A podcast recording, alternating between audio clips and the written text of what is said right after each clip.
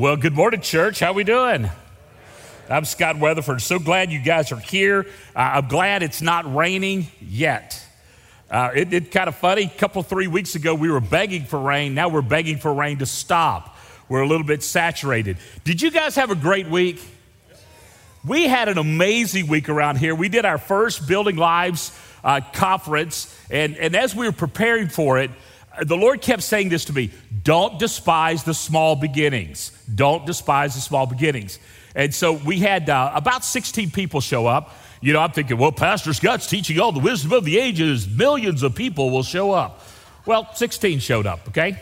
Uh, which, uh, you know what? It was four churches badly in need of revitalization. And we had a chance to, to partner with them. Uh, one from uh, far as way as Goldthwaite. Anybody know what Goldthwaite is? Only you and Jesus know where that is. It's, uh, it's, it's out yonder. Uh, church from Deer Park around, uh, around Pasadena. Y'all know where Pasadena, Texas is? I was in Pasadena for a couple of years. Pasadena, get down Dina with Gilley's yeah, I did a, I did a Fourth of July celebration with, with Mickey Gilley singing, and I, I was singing as well. So I've sung with Mickey Gilley. I think it should go not beyond that, right? Okay. Uh, we had churches from Kendalia. Anybody know where Kendalia is? That's a bump in the road, isn't it? Yeah. So uh, we had churches from Kyle and uh, from San Marcos, and, and, it was just a great experience, pouring life into these pastors, uh, teaching over two days. I'm incredibly proud of our staff team. Our staff team stepped up and they spoke and they led and they gave examples. And every one of these pastors said this It is amazing how your staff understands the vision and can articulate correctly the direction and are implementing building lives that honor God. You guys amaze me. I am so honored and proud to be your pastor of this church. And we're, we're becoming that teaching church we've talked about becoming all these years. Isn't that exciting? This, that's two of you. I'm excited. I hope the rest of you are excited too. I have a I have a very important phone call on Tuesday. A very, very large church in the United States is asking me to host 20 influential churches to teach them how to be uh, teaching churches. So I've got to figure it out between now and Tuesday what that means, okay?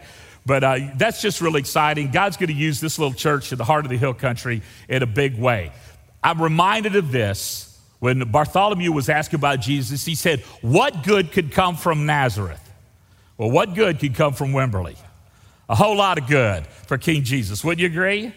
Now, today we're going to continue our I Will series, and I will serve. And I said all of that to set this up that I know in my life about the only thing I'm good for is to run my mouth.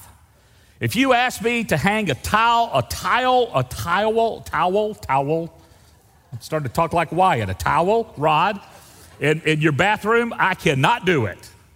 If you ask me to, uh, well, to fix anything, your plumbing, your electrical, I can't do it. If you ask me to fix your car, I can't do it. But if you ask me to run my mouth, I could do that. that, was, that was way harder than it ought to be. But the truth is, God has equipped all of us with different gifts and abilities. And this commitment that we have in our five life commitments I will worship God, I will or honor God, I will connect, I will grow, I will serve, and I will share. I'm kind of partial to this I will serve thing because I will serve really sets the direction and the tone of your heart and your life. Do you know what you think produces who you are and produces how you behave? I want you to look at this passage right here. This is a great passage out of Ephesians 2. God saved you by his grace when you believed, and you can't take credit for this. It's a gift from God. Salvation is not a reward for the good things you have done. So none of you can boast about it. Now, if you're feeling arrogant because you're a Christian, get over yourself because you didn't do anything. And don't look around and say, well, I'm a better Christian than so and so. No, we just all saved, hellbound degenerates. That's all we are. Oh, you got that?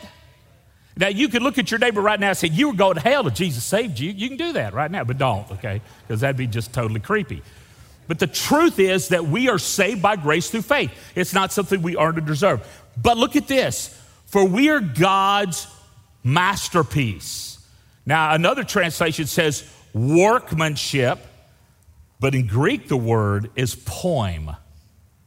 We're God's literary expression of the inward desire of his heart. That's what a poem is. And that's what we are to God. We are his inward expression of the desire of his heart. Each one of you, each one of you. God has meticulously crafted and personalized and written his story into your life. You are God's masterpiece. That's kind of encouraging, isn't it? I think about that God knows me by name. I'm not just a number in a passage or a book, but I'm a person that God loved and God made and God saved. He has created us anew in Christ Jesus, Paul goes on to say. What I once was, I am no longer, for I have been redeemed. So we can do the good things He planned for us long ago. In other words, we are saved to serve God. We are connected to serve God. We grow to serve God. We serve God and we share the love of God, and that is acts of service to God, and that is a life that honors God. So we talk about building lives that honor God, connecting, growing, serving, and sharing. This serve sits right in the middle. And your service reveals more about you than what you say. How you engage. We're saved to serve. Now look at this. Now these are the gifts, this is also in Ephesians, Ephesians 4. Now these are the gifts God gave to the church. Now, last night when I was reading it, you know, funny. Sometimes when you read scripture, things jump out at you. You need to say, oh, the Holy Spirit speaking to you. Now, these are the gifts. Now, look at the gifts the apostles, the prophets, the evangelists, the pastors, and the teachers. Did you ever think of your pastor as a gift? Some of y'all said we need a, a, a return slip to go with that gift. Maybe we can get our money back. No, we're gift. And what, what Paul's saying here is that God loves the church so much, he gives the church leaders. And their job is not to lord over. Their job, as he goes on to say, get this, and their job, their responsibility is to equip God's people to do his work and build up the church, the body of Christ. That's their job, is to equip. Now, when you think of equip, I think of equipment. Okay, here's a shovel, here's a hoe, here's a rake, here's a 56 inch zero turn lawnmower. Here's these gifts to you. But that's not what this means. It doesn't mean to give you stuff that you might use It doesn't mean that.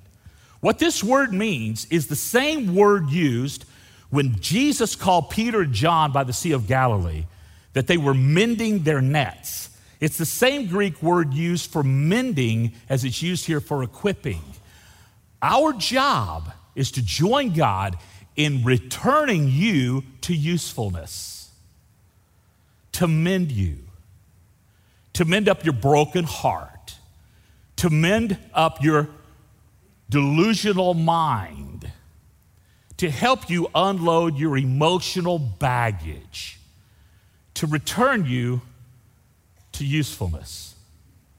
There's something very powerful in the human spirit when somebody believes in you.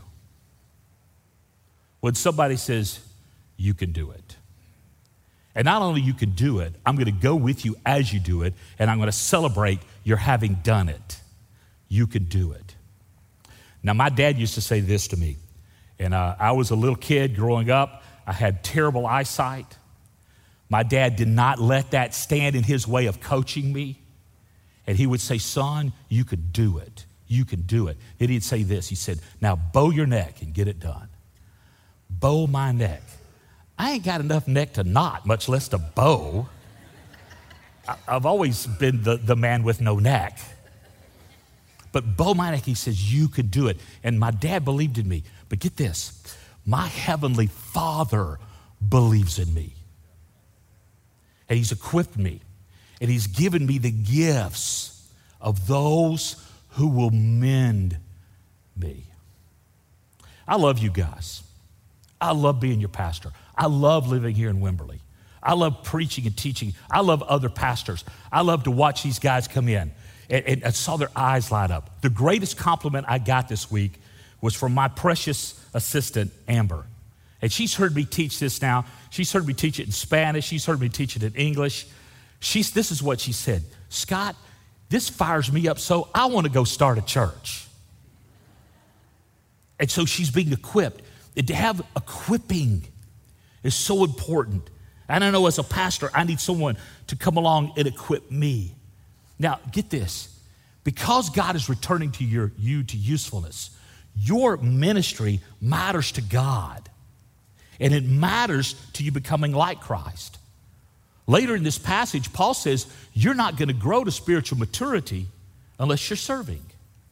Because it's in the middle of serving to putting on the servant's towel.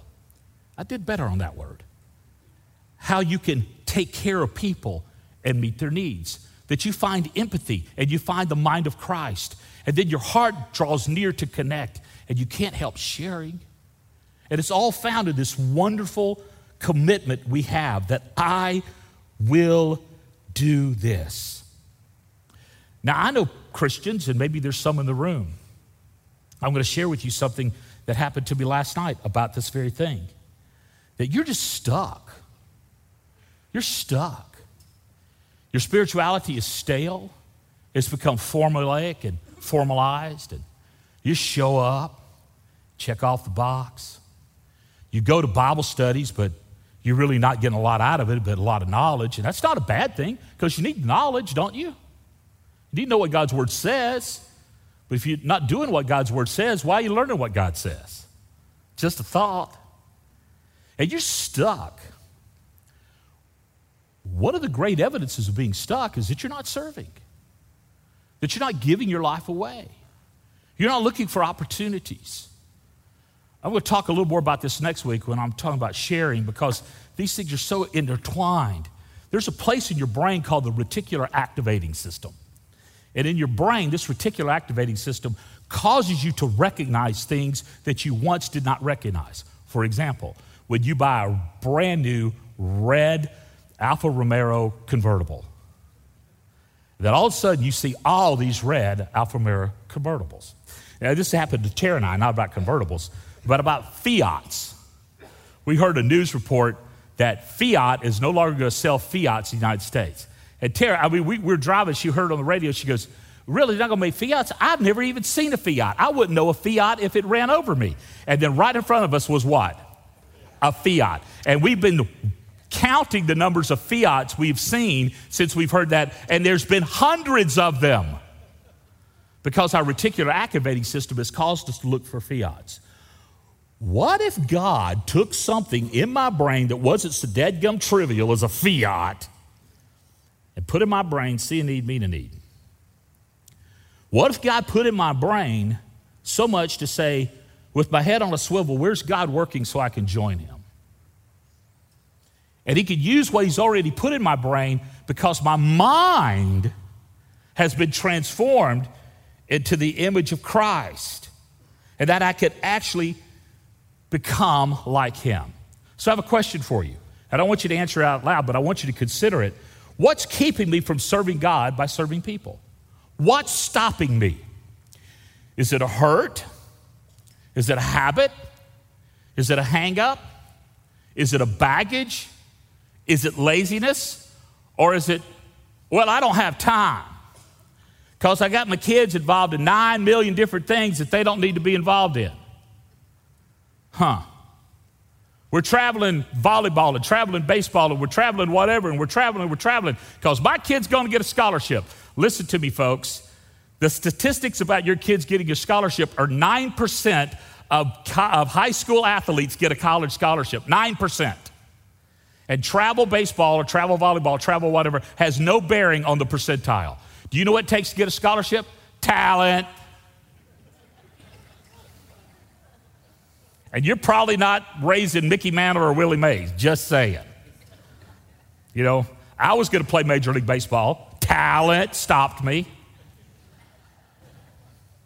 What's keeping me? Now, I want you to think about it this way, and I've written a formula for you. Attitude plus character will equal your behavior. So let me say it this way What I think shapes who I am and produces how I behave. So it starts in my attitude, realizing. Now, I realize this is bold, but I think you'll find it helpful. The problem with most of us starts with our attitude. My thinking has to shift from myself. The truth is, my biggest problem is me. I am my barrier. I am the problem. You've heard me say this, and you'll hear me say it over and over that our commitments define our life, and indeed they do. What you're committed to shows up in you, and how you're committed shows up in you. And uh, so this is powerful. And, and so it totally reshapes my thinking when I'm committed to something. Now, several years ago, I made a commitment to God to say yes to Him before He even asked. Now, before you think I'm some kind of spiritual giant, I'll give you some people to interview that know the truth, okay? But I did make that commitment. I said to Jesus, Jesus, you have my yes before, he, before you ask.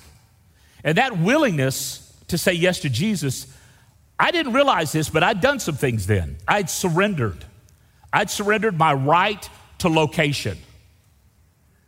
That's why I ended up not living on the beaches of Florida, but living in Houston. That's a big shift, y'all. And then into Victoria, Texas for 15 years. Not exactly the beautiful palatial spot of all of Texas. Ended up living in Canada for five, for five winters. Five winters.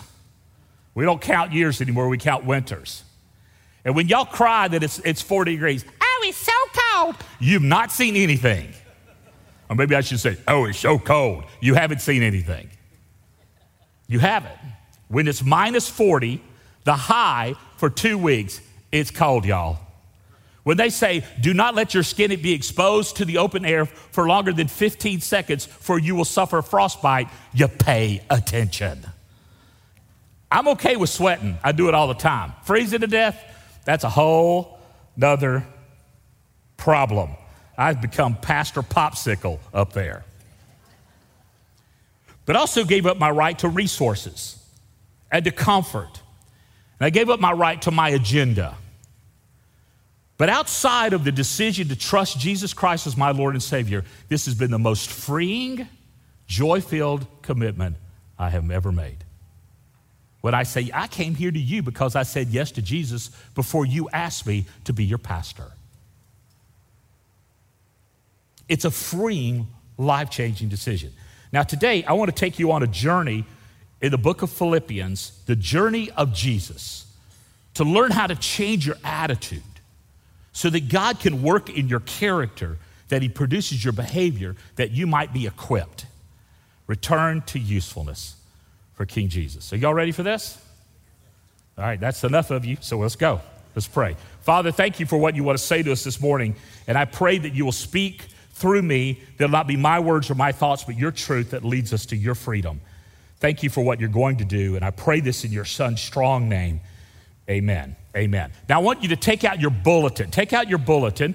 And uh, you've got some digging deeper notes in there, or take the weekend with you notes. Digging deeper is something I used to call it, but take the, deep, uh, take the weekend with you. But in your bulletin, you'll see a little box that says freeshapetest.com.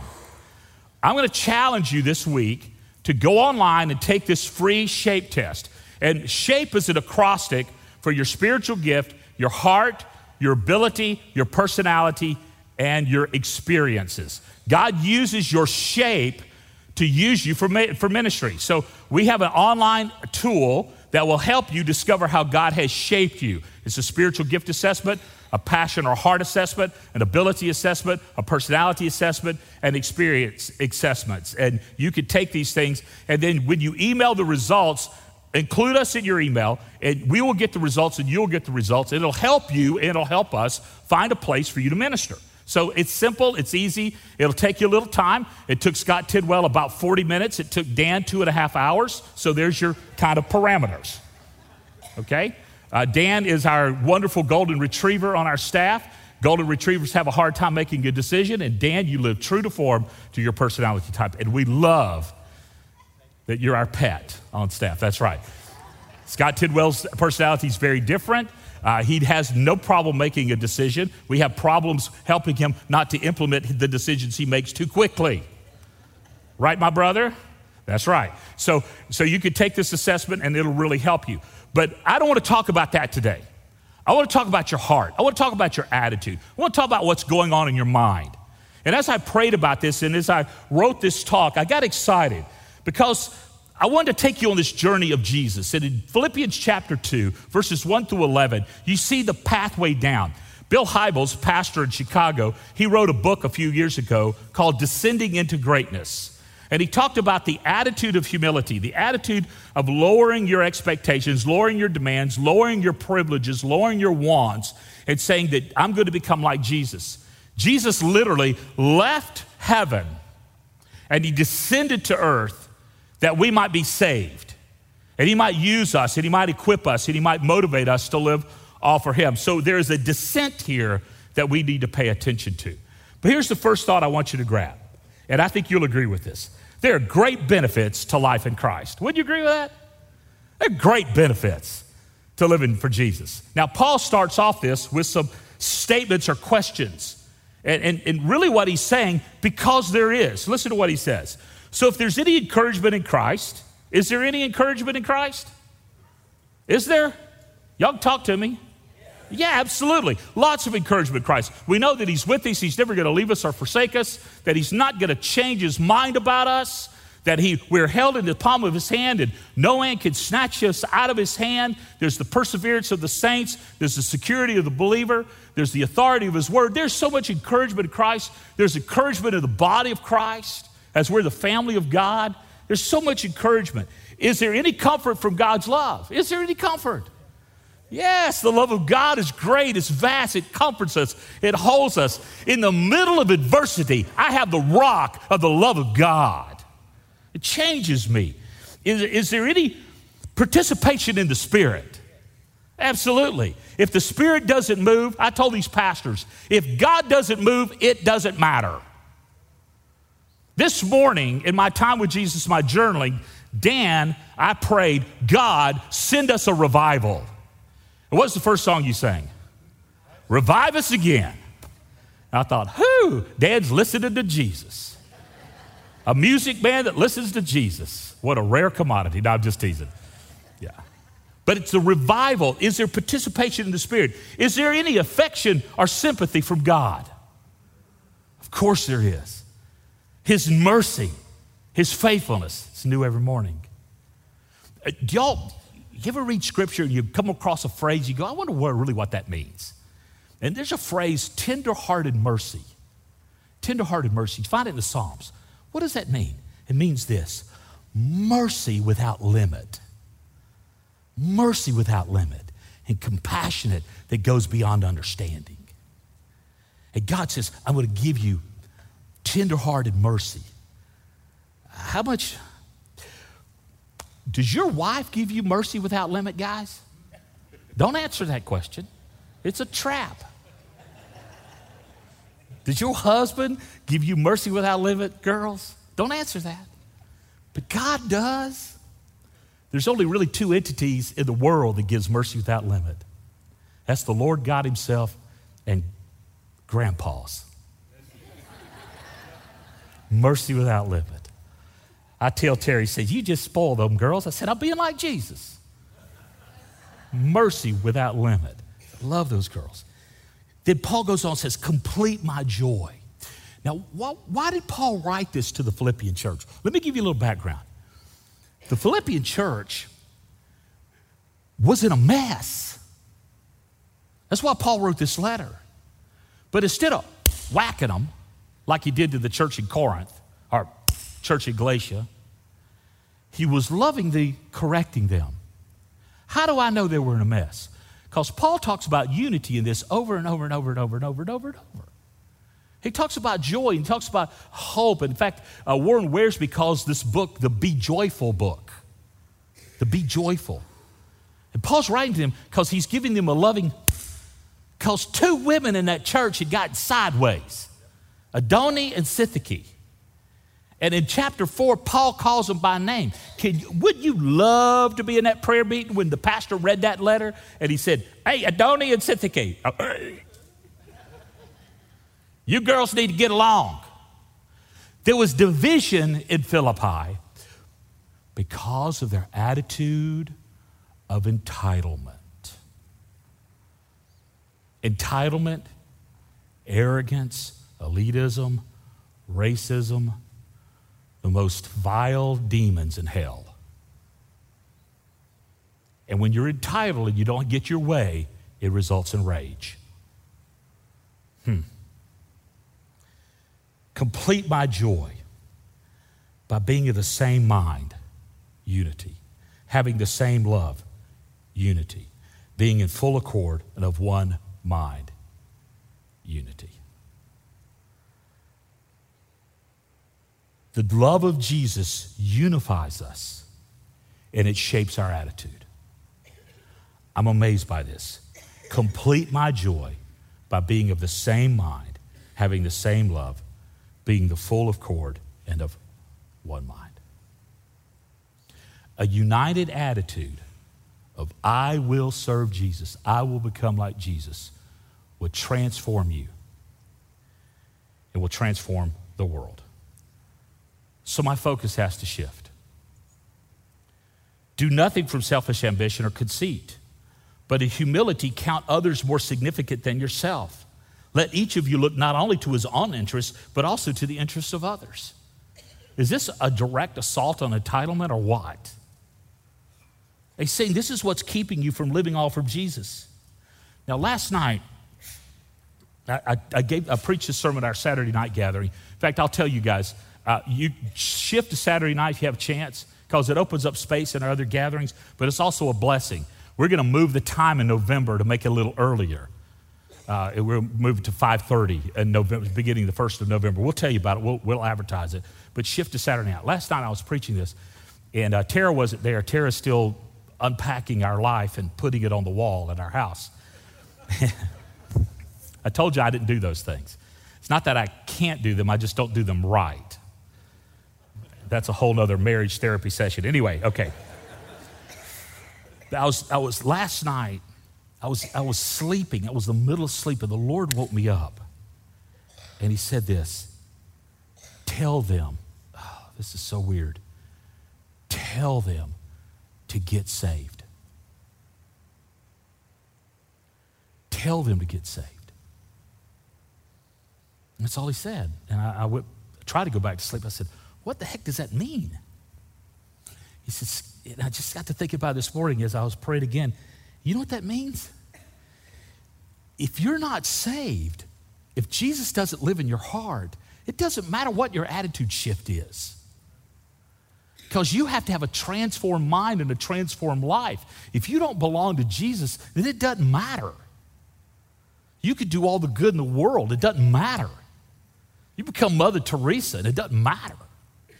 That you need to have a personal relationship with the living, loving God, and that begins with you setting aside your agenda and saying, Jesus, I'm yours. That's the beginning of the transformation. There's nothing that shifts our focus without being saved. And it's not the choice of the human being that changes you. It's not your choice. It's the movement of the Holy Spirit that changes you. Are y'all with me on that? So that breaks the grip of selfishness, of ambition, and conceit. And it causes me to be full of humility. Now, humility is a word that we do not understand. And we've given it definitions that are just wrong. And sometimes we replace arrogance with confidence. If somebody's confident, we call them arrogant. And really, they're not arrogant, they're just confident. It's a difference. Or there, maybe they're courageous. But humility is one of those words that we think humility is going, well, it's me. I'm just a poor little sucker that nobody cares about. Wah, wah, wah. What was me? That may be the creepiest thing I've ever done for you guys. Sorry. I amaze myself at times. But biblical humility, now get this, Paul had to invent a word for it because there was no word in Greek that described humility. And it's humilitas, and it means this. It has the it's not becoming a doormat, but willing setting aside your rights, preferences, and privileges for the good of others. That is biblical humility. I'm going to set aside what I prefer for you. For you. I'm going to set aside my privilege for you. And that's exactly what the mind of Christ does for us. The shifting of focus in my thinking shifts, in my life shifts. And it's all the result of salvation. This is the way of Jesus. This is what Jesus did. Listen to what Paul goes on to say. Have this mind among yourselves. I like what another translation says. Have this mind in you that was also in Christ Jesus. Have this mind among yourselves, which is yours in Christ Jesus, who, though he was in the form of God, now this translation says the form of God, but let me tell you what, that's really not right in Greek.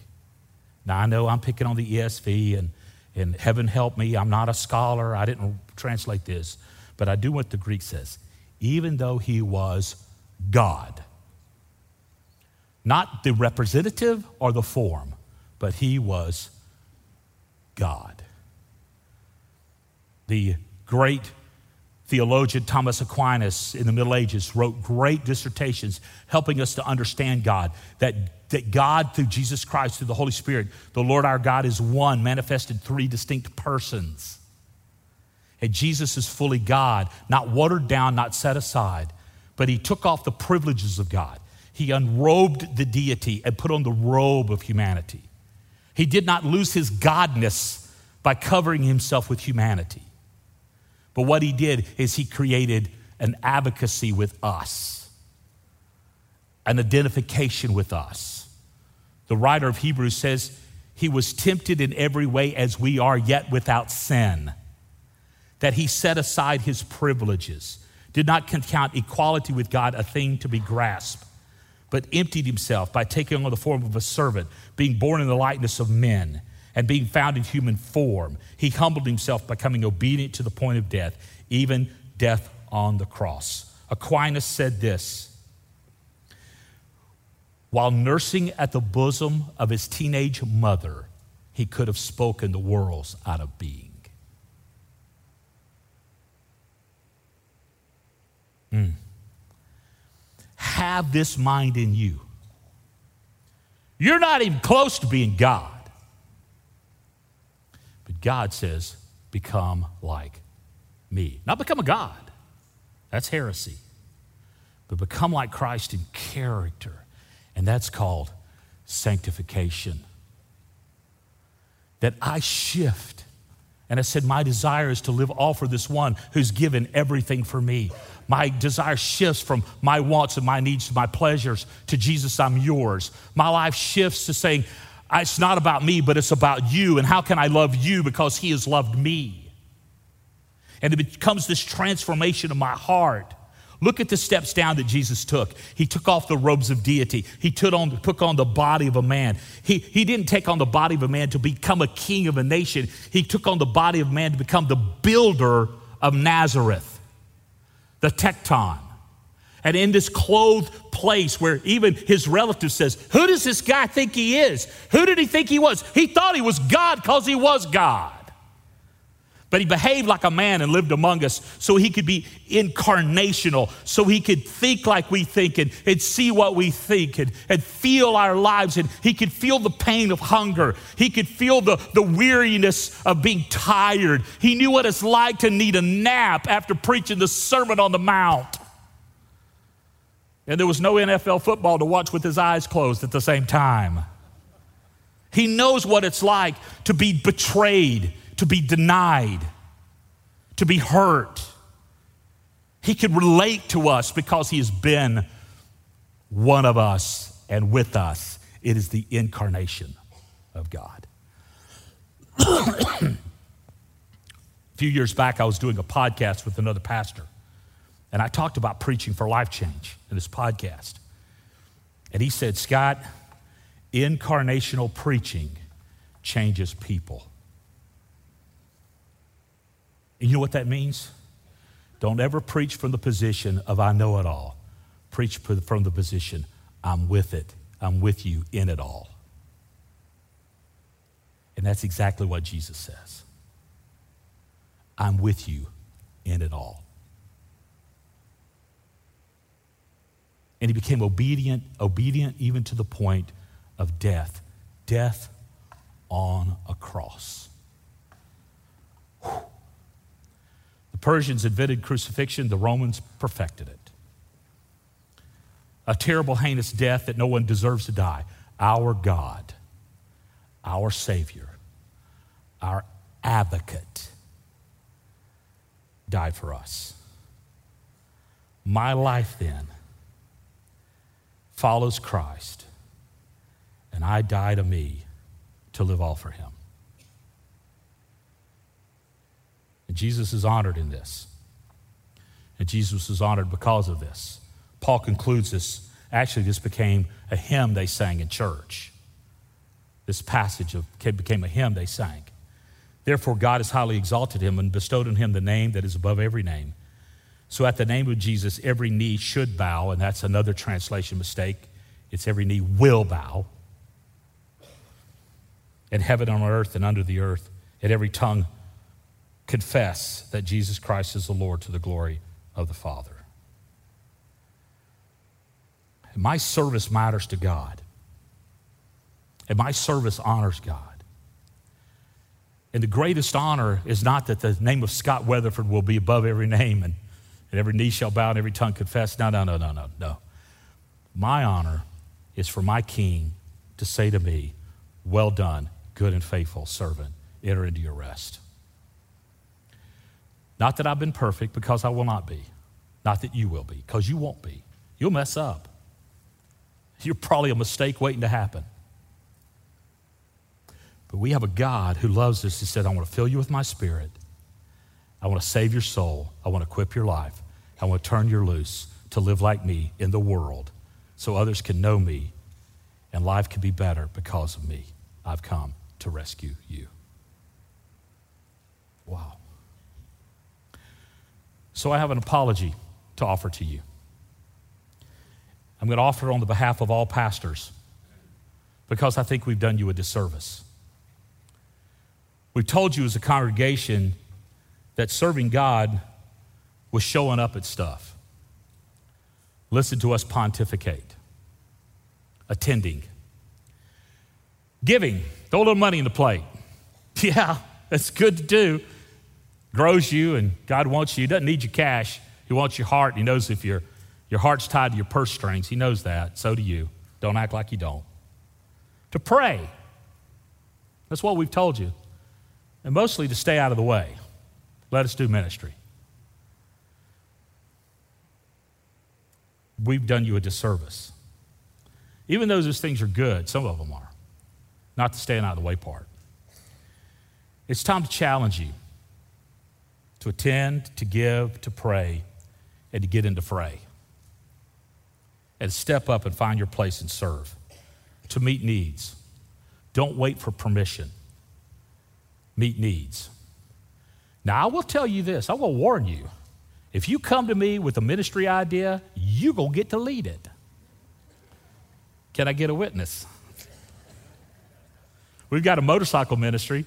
I think you guys are going to go for a ride, right, Steve, to the painted churches, whatever that means, next Saturday. And why did he start this ministry? Because he came to me and opened his pie hole and I put him in charge. And now, for the glory of God, these guys are going to ride motorcycles and build relationships, and they're going to go on this adventure. We have a widow's ministry now because someone came to me. We have a grief share because someone came to me. We have other ministries that are bubbling in your heart. So if you don't want to run it, don't come to me. Dr. Cheatham was sitting on the bench until we pulled him off the bench. Aren't you glad we've asked Dr. Cheatham to jump back in our preaching, teaching team? Yeah. He accused me last week of preaching to a backslidden Baptist preacher. That's a tough crowd right there, brother. Yeah. But see a need and meet a need. And somebody said, Well, I'm too old to serve Jesus. You ain't dead. Only dead folks can't serve God. Mm. You see the sign back here, hope? our drummer, Chris Vaughn, he, he, the guy that was playing the drums, he did that. He's serving God using his art. All for Jesus. We volunteered him, but he stepped into it and it's blessed us, hasn't it? Uh, let me just end with this. Jesus said this When the Son of Man comes in glory and the angels are with him, and that the, he sits upon the glorious throne, and all the nations will gather at his presence. And he will separate the people as sheep, as shepherd separates the sheep from the goats. And he'll place the sheep on his right hand and the goats on the left. Then the king will say to those on his right, Come, you are blessed by my Father. Inherit the kingdom prepared for you from the creation of the world. For I was hungry and you fed me. I was thirsty and you gave me drink. And I was a stranger and you invited me in into your home. And I was naked and you gave me clothing. And I was sick and you cared for me. And I was in prison and you visited me. And these people said, Lord, we don't remember that. We, we don't remember you being thirsty or hungry or sick or imprisoned. Or, we don't remember that. And Jesus will say to them, when you did it to the least of these, my brothers, you were doing it to me. I look at that list. I looked at this list this week. It said nothing, nothing, nothing about attending a church gathering. Even though that's good, even though you need to be here. But your heart has to be transformed because you've been saved by the living, loving God that you might give your life away. And so it's time to say, I will. I will serve Jesus. If you're with me, take your sticker off, slap it on your chest.